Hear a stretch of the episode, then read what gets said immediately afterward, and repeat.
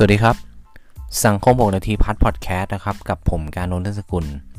พอดแคสต์ที่ทำให้คุณฟังน้อยแต่ได้มากเช่นเคยนะครับสำหรับวันนี้นะครับเราจะพูดถึงเรื่องของเทศกาลนะครับที่มีความสำคัญเกี่ยวกับพระพุทธศาสนาเองนะครับ เพราะว่า EP ที่แล้วแล้วมาเนี่ยนะครับผมจะพูดถึงวันสำคัญทางพระพุทธศาสนาไปแล้ว ซึ่งมีอยู่ 4 วัน ทีนี้วันนี้จะพูดถึงเรื่องของเทศกาลสำคัญเกี่ยวกับพระพุทธศาสนากับ วันธรรมสอนะนะครับ ให้คุณผู้ฟังได้ฟังกันนะครับ เดี๋ยวจะเริ่มกันที่เรื่องของวันธรรมสอนะก่อนแล้วกันนะครับอะวันธรรมสอนะนะครับ หรือวันพระนะครับ ในสมัยพุทธกาลเนี่ยเขาเรียกวันอุโบสถนะความสำคัญของวันนี้ก็คือเป็นเป็นวันแห่งการทำความดีนะครับ เดือนนึงเนี่ยก็จะมีวันพระอยู่ประมาณ 4 วันนะก็จะมีบางเดือนจะมีถ้าบางเดือนไหนมี 5 สัปดาห์ก็จะมีอยู่ 5 วัน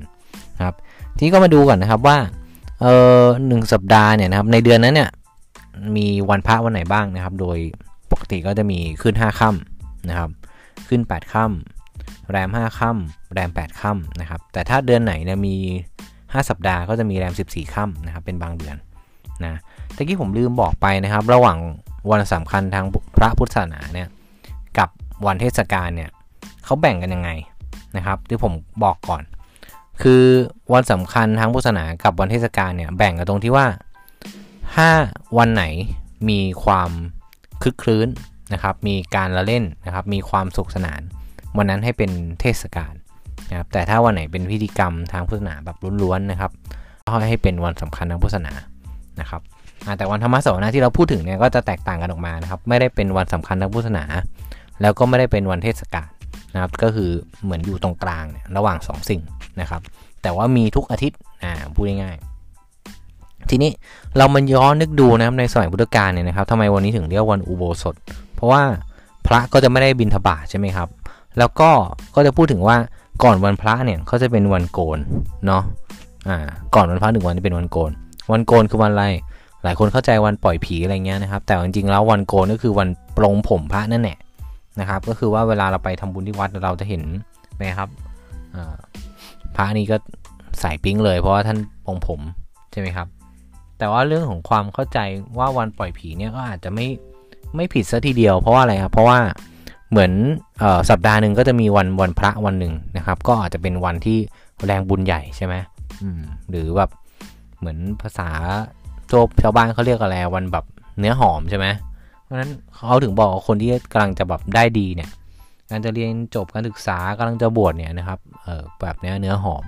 มันต้องรักษาเนื้อรักษาตัวให้ดีครับเหมือนกับว่าสัมภเวสีจะมา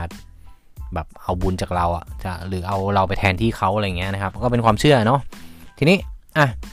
ก็อย่างที่บอกว่าเมื่อในสมัยพุทธกาลเนี่ยเขาไม่มีพวก YouTube นะครับ ไม่มีอินเทอร์เน็ต แน่นอนครับการที่ วันพระเนี่ยมาถึงเนี่ยเป็นเป็นวันที่รอคอยของชาวบ้านมาก เพราะว่าวันนั้นเนี่ยเขาจะได้ไปทำบุญที่วัดนะครับ แล้วก็ได้พบปะพูดคุยกับคนที่แบบว่าอยากไปทำความดีด้วยกันเนี่ยมันเหมือนเป็นการสร้างความดีที่ยิ่งใหญ่มาก เพราะว่ามันเชื่อมโยงกับหลายคน แล้ววันนั้นเนี่ยก็จะได้ฟังธรรมจากพระสงฆ์ด้วยนะครับ ถ้ายิ่งในสมัยบุรการก็คือพุทธเจ้าก็จะเทศนะให้ฟัง ซึ่งวันปกติเนี่ย ก็เขาก็ทำงานกัน แต่ถ้าเป็นวันพระก็คือจะไปที่วัดกันฟังเทศฟังธรรมเอออันนี้คือแบบชื่นใจอะไรของเขานะครับ แต่สมัยปัจจุบันเออคนไม่ค่อยไปอาจจะเป็นเพราะว่าเรามีสื่อพร้อมเต็มที่ละ เราจะฟังพอดแคสต์ก็ได้นะ ก็มีพระสงฆ์ที่ทำเอ่อพอดแคสต์ YouTube นะครับ เทศนาธรรมหนังสือนะครับ คือตอนนี้มันมีทุกอย่างละสื่อแต่สมัยรุการไม่มีนะครับ จึงเป็นวันที่แบบโอ้ชาวบ้านรอคอยมากนะครับ ทีนี้มาดูหลักธรรม เกี่ยวที่เกี่ยวเนื่องกับวันธรรมะสนะหรือวันพระเนี่ยก็คือเรื่องของหลักธรรมที่ชื่อว่าสังขาวัตถุสี่นะครับ ความหมายก็คือหลักปฏิบัติตนนะครับ ที่เป็นเครื่องยึดเหนี่ยวจิตใจผู้อื่นเอาไว้ มีอะไรบ้างนะครับ ก็จะมีเรื่องของทานนะทานคือการให้นั่นเองนะครับ ไม่จำเป็นต้องเป็นให้เรื่องปัจจัยให้เงินนะครับอาจจะเป็นให้ทางแรงกายก็ได้ ถ้าเราจะสร้างทางเจดีใช่ไหมสมมุติจะสร้างเจดีให้วัดเนี่ยเราไม่มีเงินแล้วก็ใช้แรงกายใช่ไหมครับ หรืออทางวาจาก็ได้ใช่ไหมครับแบบบอกบุญกันต่อไปนะครับ การให้อันที่ 2 คือปียวาจาปียวาจาคือการพูดจาดี พูดจาไพเราะนะครับ พูดจาที่น่ายินดีต่อผู้ที่ได้รับฟังนะครับ ให้กำลังใจนะครับ อะไรพวกนี้นะครับเป็นคำเปียวาจาคือการพูดดีนั่นเองพูดโดยภาพรวมนะครับต่อไปอันที่ 3 คืออัตถจริยานะครับอัตถจริยาคือการประพฤติดี จริยาคือความประพฤตินั่นเอง นะครับประพฤติที่ถูกต้องตามเเหมาะสมนะครับ ถูกต้องตามประเพณีถูกต้องนะครับไม่ผิดศีลอะไรวันนั้นนะครับคือคือประพฤติดีนั่นเองอัตถจริยา อันที่4เนี่ยสำคัญมากนะครับ สมานัตตา สมานัตตาคือความสม่ำเสมอ เพราะฉะนั้นถ้าเกิดว่าทำสามอย่างที่พูดมาอย่างสม่ำเสมอเนี่ยยึดเหนี่ยวจิตใจผู้อื่นได้แน่นอนครับ รู้จักให้พูดจาดีประพฤติดีนะครับ และทำอย่างสม่ำเสมอแน่นอน อันนี้คือยึดเหนี่ยวจิตใจผู้อื่นได้แน่นอน ครับอะนี่คือวันธรรมสวนะนี่จะพูดถึงเทศกาลแรกนิดหนึ่งนะครับนะเทศกาลต่อมาเนี่ยไม่ใช่เทศกาลต่อมา เทศกาลแรกที่จะพูดถึงก็คือเรื่องของเทศกาลเข้าพรรษา เทศกาลเข้าพรรษาเนี่ยนะครับ ก็จะเริ่มในวันแรม 1 ข้ามเดือน8ครับไปจนถึง 15 ข้ามเดือน 11 เพราะฉะนั้นจะมีระยะเวลาอยู่ 3 เดือนนะครับ ทีนี้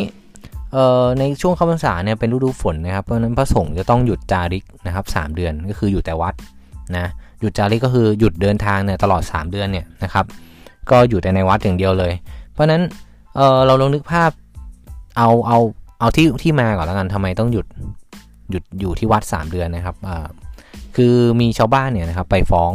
พุทธเจ้าเนี่ยว่ามีพระสงฆ์กลุ่มหนึ่งเนี่ยบินทบาทเนี่ยก็คือช่วงนั้นฤดูฝนเนาะก็ต้นข้าวต้นกล้ากำลังขึ้นเลย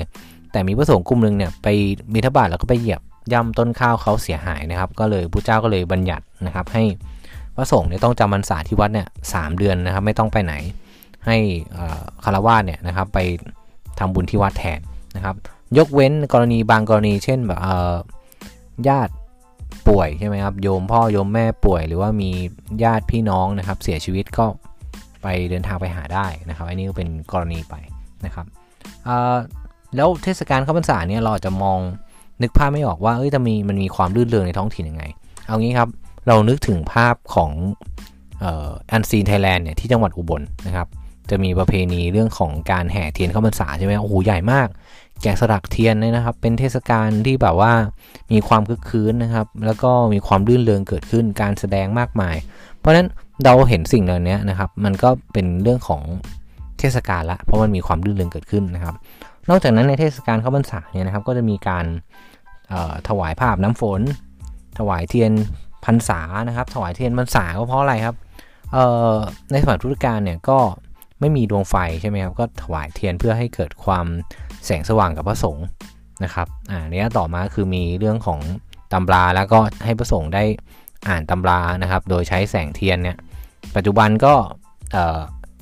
เป็นการถวายหลอดไฟก็มีนะนะครับเป็นการประยุกต์ไปนะเพราะฉะนั้น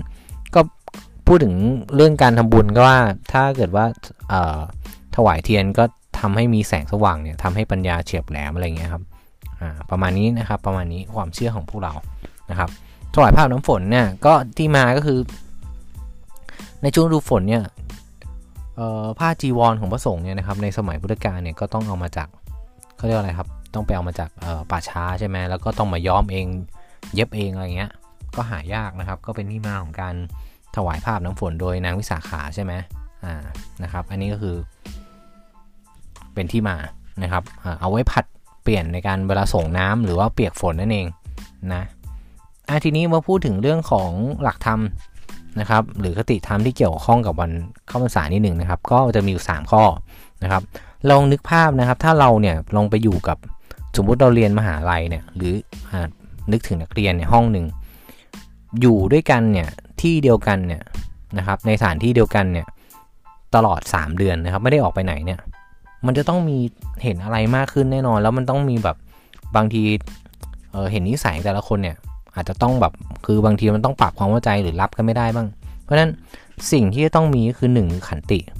ขันติคือความอดทนนะครับ เพราะฉะนั้นเมื่อเมื่อมีความอดทนเนี่ยมันจะอยู่กันได้นะครับ มันจะถ้อยทีถ้อยอาศัยกันได้นะครับ เพราะว่าคือ หลายพ่อพันแม่นะครับ คือคนเราถูกเลี้ยงดูไม่เหมือนกันเนาะเพราะฉะนั้นก็ต้องอดทนนะครับ เข้าใจซึ่งกันและกันอันที่ 2 คือจาคะจาคะคือความเสียสละนะครับ หากไม่มีความเสียสละแล้วเนี่ยนะครับโอ้โห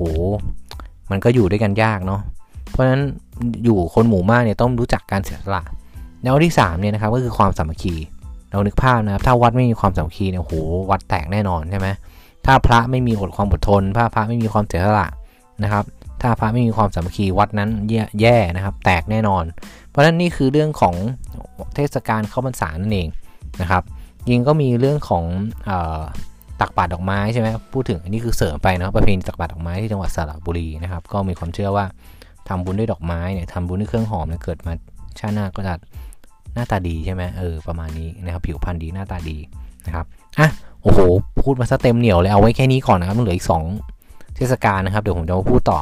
ก็วันนี้ถ้าพูดอะไรผิดไปก็ขออภัยไว้ณที่นี้นะครับ แล้วก็ขอบคุณข้อมูลดีจากสำนักพิมพ์วพพบกันใหม่ EP หน้านะครับ สวัสดีครับ